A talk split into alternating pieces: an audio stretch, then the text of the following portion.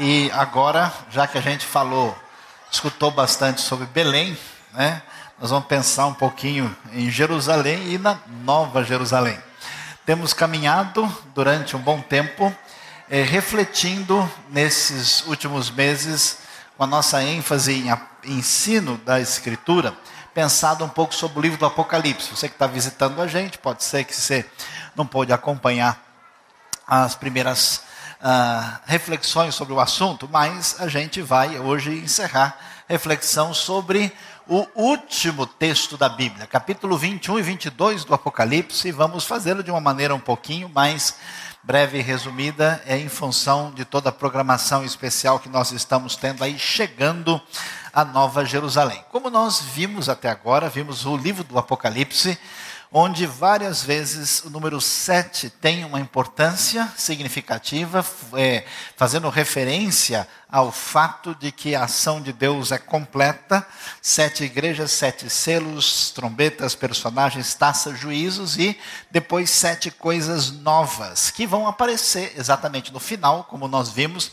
Chegou o momento do julgamento de Deus que atingiu toda aquela realidade ah, que envolve um universo ante Deus. Mencionamos que o Apocalipse faz referência a uma realidade que aconteceu na época romana e, ao mesmo tempo, aponta para uma realidade futura de um determinado movimento mundial ante-Deus, de ruptura com aquilo que nós vamos encontrar na sintonia com Jesus, o Messias, o Salvador, o Senhor. O que vai aparecer no final da Bíblia, nos sete momentos assim mais destacados dos últimos dois capítulos. Vão surgir novos céus, a nova terra, a nova cidade, as novas nações, o novo rio, a nova árvore da vida e a nova luz. São os elementos que aparecem destacados. E quando nós lemos Apocalipse capítulo 21, o texto da palavra de Deus nos diz: Então vi novos céus e nova terra, pois o primeiro céu e a primeira terra tinham passado e o mar já não existia. Vi a cidade santa, a nova Jerusalém, que descia dos céus da parte de Deus, preparada como uma noiva adornada para o seu marido. Ouvi uma forte voz que vinha do trono e dizia: Agora o tabernáculo de Deus está com os homens, com os quais ele viverá eles serão os seus povos, ou o seu povo, o original abre espaço para duas leituras aqui, ainda que literalmente esteja no plural. O próprio Deus estará com eles e será o seu Deus. Ele enxugará dos seus olhos toda lágrima, não haverá mais morte, nem tristeza, nem choro, nem dor, pois a antiga ordem já passou. Aquele que estava sentado no trono disse: Estou fazendo novas todas as coisas, e acrescentou: Escreva isto, pois essas palavras são verdadeiras e dignas de confiança. Descrição, nós vamos ver dessa cidade que aparece aí. Disse-me ainda: Está feito. Eu sou o Alfa e o Ômega, o princípio e o fim, e quem, a quem tiver sede darei de beber gratuitamente da fonte da água da vida.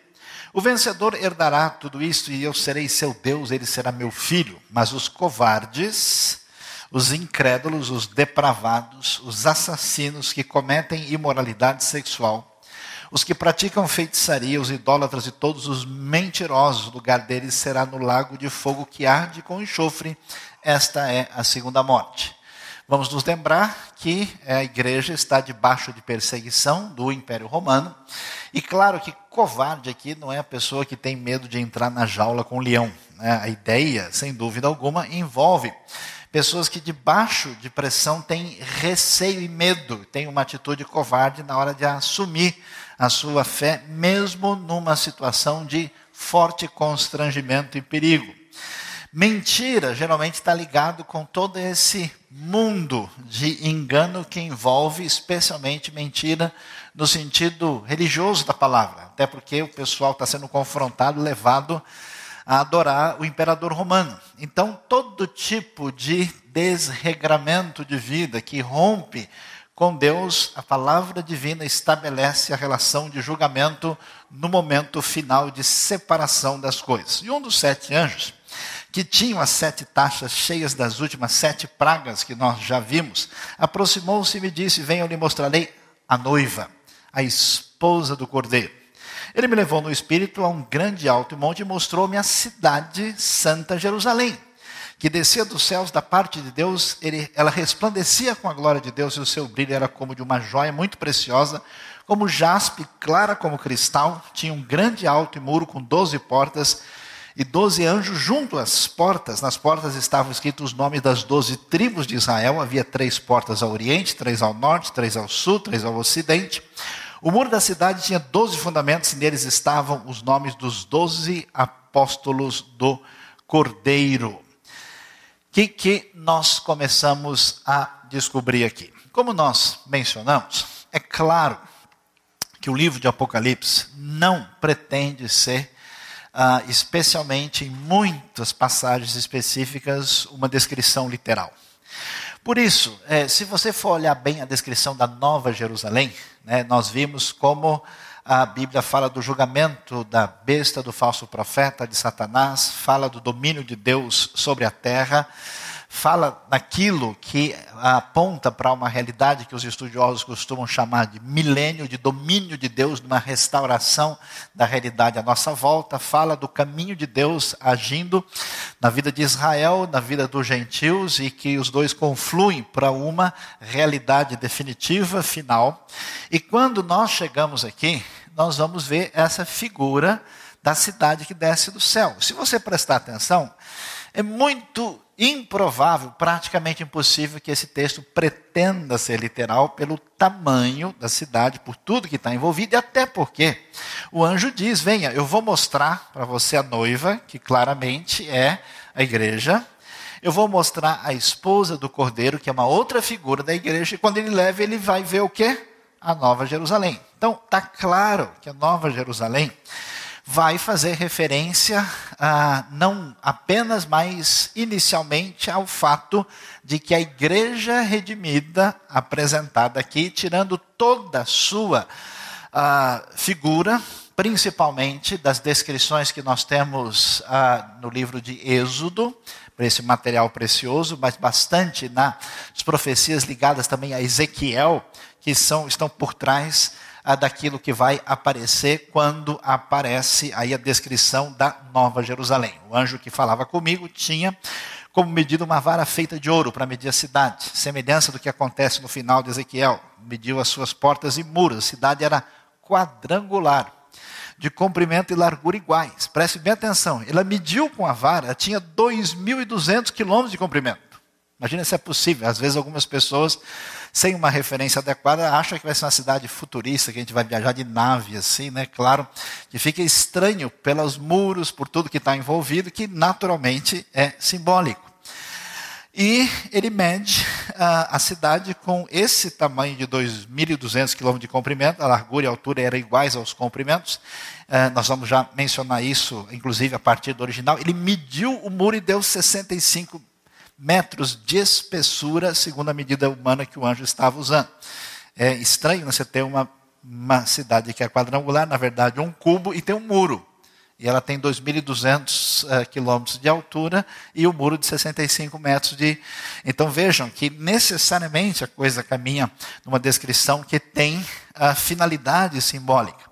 O muro era feito de jaspe e a cidade era de ouro puro, semelhante ao vidro puro. Os fundamentos dos muros da cidade eram ornamentados com toda a sorte de pedras preciosas. Primeiro fundamento era ornamentado com jaspe, segundo safira, terceiro calcedônia, quarto esmeralda, quinto sardônio, sexto sárdio, sétimo crisólito, oitavo berilo, nono topázio, décimo crisópraso, décimo primeiro jacinto, décimo segundo ametista.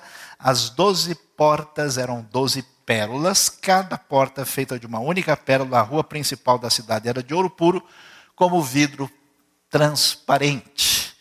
Figuras de pureza, de glória, que remetem à realidade ah, que aponta para o Antigo Testamento, aquilo que tem origem em Israel e que também se relaciona com os apóstolos que a gente vai ver. Se a gente pudesse pensar ao lado da terra de Israel, numa cidade desse tamanho, você pode ter mais ou menos a ideia qual é o tamanho que ela iria ocupar. Ia tomar grande parte daquilo que hoje a gente chama de Oriente Médio na geografia ainda ter uma altura gigantesca, o que mostra absoluta probabilidade disso. Como é que é essa cidade de 2.200 quilômetros por 2.200 quilômetros de todos os lados?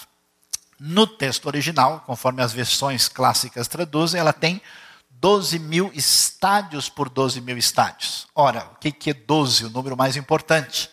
É o número dos, das 12 tribos de Israel, é o número que envolve os doze apóstolos. Doze, como nós temos mencionado, é três vezes quatro. Quatro é o número utilizado para fazer referência ao mundo, os quatro cantos da terra. Três no Novo Testamento aponta para a ação divina. Então, esses doze vezes mil dá uma ideia de coisa total, completa, absoluta. E o cubo significa o símbolo máximo da perfeição. Por isso, a cidade é descrita dessa maneira. E o texto vai prosseguir e vai dizer: Não vi templo algum na cidade, pois o Senhor Deus Todo-Poderoso e o Cordeiro são o seu templo. A cidade não precisa de sol nem de lua para brilharem sobre ela, pois a glória de Deus a ilumina e o Cordeiro é a sua candeia. As nações andarão em sua luz e os reis da terra lhe trarão a sua glória. Suas portas jamais se fecharão de dia, pois ali não haverá noite. A glória e a honra das nações lhe serão trazidas. Nela jamais entrará algo impuro, nem ninguém que pratique o que é vergonhoso ou enganoso, mas unicamente aqueles cujos nomes estão escritos no livro da vida do Cordeiro, que nós mencionamos no último estudo e que tem a sua referência inicial lá no livro de Êxodo. E o texto prossegue e a gente entra em Apocalipse, capítulo 22, fazendo referência à Nova Jerusalém no desfecho do texto do Apocalipse e da Bíblia Sagrada. Então hoje me mostrou o rio da água da vida, que claro como cristal fluía do trono de Deus e do Cordeiro no meio da rua principal da cidade. Né? Preste atenção sobre isso. Né? Rua principal feita de ouro, né? o famoso cardo da rua antiga lá romana, e a gente tem ali um rio da água da vida, que claro como cristal fluía, e no meio estava a árvore da vida. Veja que é, é, realmente a força do elemento simbólico aparece aqui. Que frutifica 12 vezes por ano, uma por mês. As folhas da árvore servem para a cura das nações. Já não haverá maldição humana. O trono de Deus e do Cordeiro estará na cidade, os seus servos o servirão. Eles verão a sua face, e o seu nome estará em suas testas. Ver a face é a coisa mais importante que tem. Moisés queria ver a face de Deus. Deus, a sua essência descrita a partir da sua face. O nome é muito valioso. Nome na testa significa pertencer completamente. Os antigos escravos tinham nome gravado, por isso essa ideia de nome na mão e nome da testa. Não haverá mais noite, eles não precisarão de luz de candeia, nem da luz do sol, pois o Senhor Deus os iluminará e eles reinarão para todo sempre. O anjo me disse: essas palavras são dignas de confiança e verdadeiras. O Senhor, o Deus dos espíritos dos profetas, enviou o seu anjo para mostrar aos seus servos as coisas que em breve hão de acontecer. Eis que vem em breve. Feliz é aquele que guarda as palavras da profecia deste livro. Eu, João, sou aquele que ouviu e viu estas coisas, tendo-as ouvido e visto, cair aos pés do anjo que me mostrou tudo aquilo para adorá-lo. Mas ele me disse: Não faça isso, sou servo como você e seus irmãos. Os profetas, e como os que guardam a palavra desse livro, adore a Deus, o único que merece adoração. Então me disse: não cele as palavras da profecia desse livro, pois o tempo está próximo. Continue o injusto a praticar a injustiça, continue o imundo na imundície, continue o justo a praticar a justiça e continue o santo a santificar-se. Eis que vem em breve. A minha recompensa está comigo, eu retribuirei cada um de acordo com o que fez. Eu sou o Alfa e o Ômega, o primeiro, o último, o princípio e o fim. Felizes os que lavam as suas vestes assim têm direito à árvore da vida e podem entrar na cidade pelas portas. Fora ficam os cães, provavelmente tem um sentido ou de imoralidade ou de heresia, os que praticam feitiçaria, os que cometem imoralidades sexuais, os assassinos, idólatras e todos que amam e praticam a mentira. Eu, Jesus, enviei meu anjo para dar a vocês esse testemunho concernente às igrejas. Eu sou a raiz e o descendente de Davi, o rei prometido, e a resplandecente estrela da manhã. O Espírito e a noiva dizem: Vem. Todo aquele que ouvir, diga: Vem. Quem tiver sede, vem. Quem quiser, beba de graça da água da vida. Declaro a todos que ouvem as palavras da profecia desse livro: se alguém lhe acrescentar algo, Deus lhe acrescentará. As pragas descritas nesse livro, se alguém tirar alguma palavra deste livro de profecia, Deus tirará dele a sua parte na árvore da vida e na cidade santa, que são descritas nesse livro. Aquele que dá testemunho dessas coisas diz sim, vem breve, amém. Vem, Senhor Jesus, a graça do Senhor Jesus seja com todos. Amém. Vamos ver que elementos fundamentais aparecem aqui. A Bíblia fala nesse final daquilo que a gente pode descrever como a referência última da eternidade. Nós temos uma ideia de eternidade assim como uma coisa etérea, como uma coisa destituída de conexão com o mundo concreto, mas o texto bíblico parece sugerir a coisa numa outra direção. Até porque, na vida eterna, as pessoas vão ser ressurretas. Portanto, terão um corpo glorificado e viverão diante de Deus, ou serão afastados de Deus em função da sua rejeição e da sua ruptura com Deus nesta vida. E esse quadro que apresenta essa eternidade, ele tem alguns elementos que são que a gente vai ter tempo de mencionar hoje, que vai servir para a sua reflexão, não dá para mexer com todos os detalhes e que vão aparecer aqui. A primeira coisa que chama a atenção, que a gente chama de a redenção da cidade. O que, que acontece? Quando Deus criou o homem, e o homem pecou contra Deus e rompeu e se afastou uh, do jardim do Éden, a primeira civilização no afastamento de Deus, a civilização de Caim, ela foi a primeira a criar uma cidade. A cidade surgiu como um movimento de independência em relação a Deus. Eu tenho meus problemas, não preciso de Deus, eu vou criar o meu próprio mundo, o meu próprio ambiente, eu me garanto, eu sou a pessoa. Segundo a Bíblia, essa é a raiz mais perversa que existe no coração do ser humano. A gente imagina, de modo moralista, que o problema do ser humano é que ele faz algumas coisas que são contra a lei. Segundo a Bíblia, esse é o negócio mais grave. E aí, essa cidade, que da civilização de Caim se afasta de Deus, ela surge nessa rebelião, nessa autonomia e nesse confronto com Deus. Sequência, vai surgir uma cidade, pior ainda, uh, na sequência de Caim, que vai ser a chamada Torre de Babel, que ainda é uma espécie de ruptura mais intensa contra Deus. O que, que Deus faz? Deus vai agir na história da sua redenção, e ele vai escolher agir por meio da nação de Israel, no meio do povo judeu. E ao fazer isso, ele escolhe o que ele vai chamar da sua cidade, o lugar que ele escolheu para colocar ali o seu nome. E a cidade que surgiu no meio da rebelião se torna sinal da redenção divina, através daquilo que acontece em Jerusalém, no meio do povo da aliança inicial, a palavra divina, os profetas, Deus fala, o próprio Messias vem para proclamar a verdade de Deus. E como é que o texto termina? De uma maneira muito especial. A Bíblia que começa com a maldição da cidade termina com a cidade descendo do céu. Aquilo que era o símbolo máximo da rebelião, da maldade do pecado, mostra a vitória da redenção divina, porque no final das contas, a cidade desce do céu de maneira especial. Isso mostra o poder da vitória da redenção divina nesse processo. Segunda coisa que chama atenção, que, que o Apocalipse vai enfatizar: Deus agora habita com os homens. Qual que é o problema do seu coração? Qual é o problema do nosso coração, consciente ou inconscientemente? Saudade da nossa origem primeira. Nós viemos de Deus, fomos criados por Ele. Saudade inconsciente do Criador. Não existe, existe uma centelha, algo que mexe com a gente e que nos leva para um lado ou para o outro. Mas sabendo ou não, nós temos um desejo, né? Como diria até o Legião Urbana, eu tenho saudade daquilo que eu nunca vi. E esse negócio que você nunca viu é exatamente isso.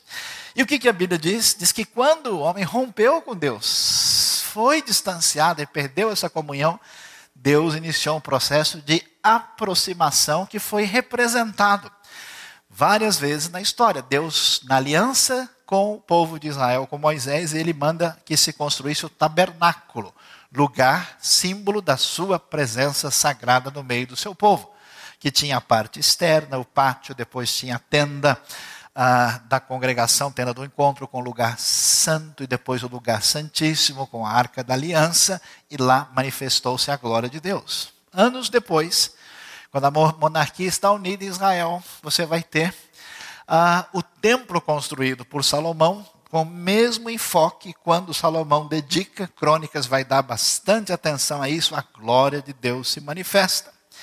E o que, que a Bíblia diz? Que quando que nós cantamos hoje, o Senhor Jesus se manifestou, o Verbo se fez carne e habitou entre nós.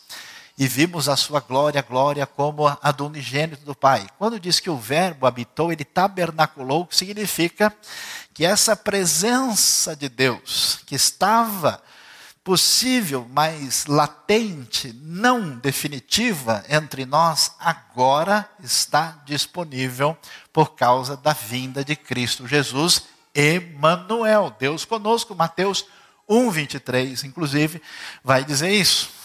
E finalmente, como é que termina Nova Jerusalém? A igreja redimida. É o plano perfeito de Deus Deus habitará com os homens. A gente não sabe, às vezes quando a gente canta, né? Eu não sei como é que eu vou reagir, eu não sei se eu vou cantar, eu não sei se eu vou sorrir, o que, que vai acontecer quando tiver do, diante do meu Criador e Salvador, que é a razão de ser da minha existência. É absolutamente indescritível. O que, que tem de especial, de tão bonito, você reparou? Você leu Gênesis, leu Apocalipse, nós temos o que? A reurbanização do Jardim do Éden o Éden passou pela FAO. Eu, eu vi aí um trabalho de arquitetura especial. O anjo me mostrou o quê? O rio da água da vida, que claro como cristal fluía do trono de Deus do Cordeiro. No meio da rua principal da cidade, de cada lado do rio, estava a árvore da vida. Quando é que a gente viu a árvore da vida a última vez? Lá no começo. Isso quer dizer que tudo que havia de extraordinário antes do pecado com o projeto de redenção de Deus de volta ao passado, ou seja, de volta para o futuro para chegar de novo ao passado. Essa árvore que frutifica 12 vezes por ano, uma por mês, as folhas da árvore servem para a cura das nações. É a redenção, o retorno ao estado primeiro, aquilo que vai ser percebido na realidade da Nova Jerusalém. Como é que é a cidade? Como é que nós vimos? Ela é quadrangular, comprimento, larguras iguais. Ela mediu a cidade com a vara, né? E ela tinha 2.200 quilômetros de comprimento, largura altura eram iguais em comprimento.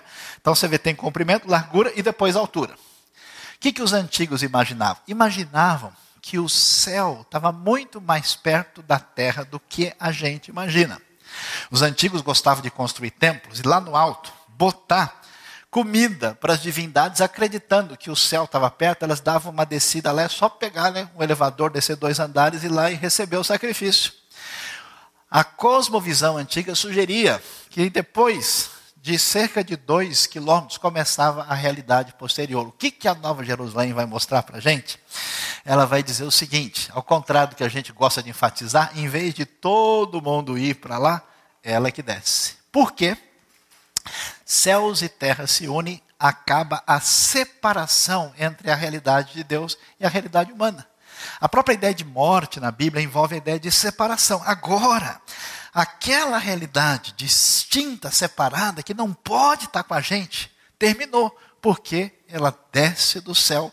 Ao mesmo tempo que ela representa o povo de Deus, ela aponta para essa realidade que vem de Deus e acaba com essa distinção e separação que nós vimos aí.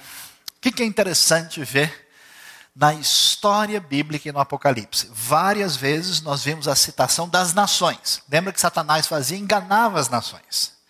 E o que, que acontece? O Império Romano, né, você viu até alguns discutem quando fala que o mar já não existe, porque talvez o mar seja um símbolo das nações afastadas de Deus no meio da bacia do Mediterrâneo, na sua condição de subserviência ao Império Romano e tudo aquilo que ele representava ante Deus. Que, que a gente vai descobrir? Que Deus, no seu plano de redenção, um dia chama um homem chamado Abraão, inicia o projeto de redenção que vai passar pela história de Israel e diz para ele que por meio de você todas as nações da terra serão abençoadas. Essa mensagem divina fica na nação de Israel no momento certo. Ela vai chegar por meio de Cristo e ser espalhado por toda parte. Deus vai atuando com o povo da primeira aliança de uma maneira, até o momento da redenção, e enquanto o poder de Deus se espalha e as nações chegarão lá. E é tão impressionante ver que a gente não para para pensar nisso. Está falando da Nova Jerusalém. E você tem a referência das nações. Andarão em sua luz, e os reis da terra lhe trarão a sua glória.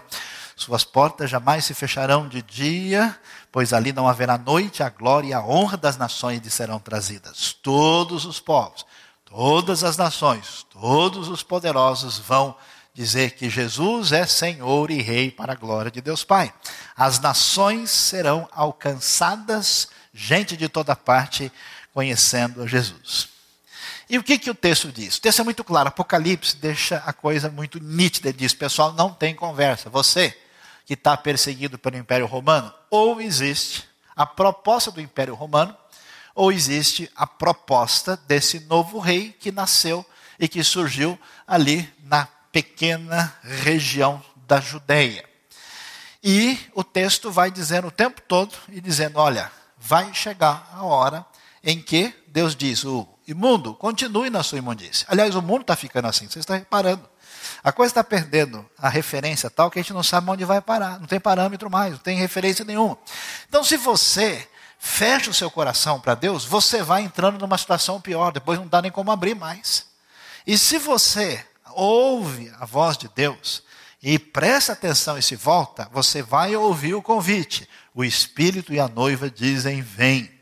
Ou seja, o Espírito que está agindo na própria comunidade e a igreja estão com saudades, com esperança, porque quando o rei vier, ah, sim, tudo estará no seu devido lugar. E todo aquele que ouvir, diga: Vem. Quem tiver sede, de novo, preste atenção, quem tiver sede, venha, e quem quiser, beba de graça da água da vida. Enquanto é tempo, antes que aconteça a separação final, você que tem ouvido é o momento de você pensar, porque o Apocalipse não foi escrito apenas para satisfazer curiosidades de pessoas interessadas, mas que a pessoa tome uma posição ou diante de César ou diante de Jesus, ou de um reino passageiro baseado na força humana, ou no reino baseado na graça, no perdão e na redenção, que começa na Escritura desde os tempos antigos e termina na manifestação na bendita pessoa do Rei que reinará para sempre. E Aquilo que a gente sempre precisa é quando a gente conversa com uma pessoa. Você já fez um contrato, você já fez um negócio, e no final a pessoa sai com uma palavra meio atravessada assim, que você não sabe se é ou deixa de ser. E que você fala, ih, o sujeito agora me disse um negócio que me deixou inseguro. Pois é, a Escritura, ao descrever a verdade de Deus, ela absolutamente chama a responsabilidade para ser. Ela diz, pessoal, eu não estou brincando com ninguém. Isso não se trata de uma mera ideia. Eu já vi livros religiosos assim interessantes, mas eles são altamente nebulosos, movediços, escorregadios sem definição.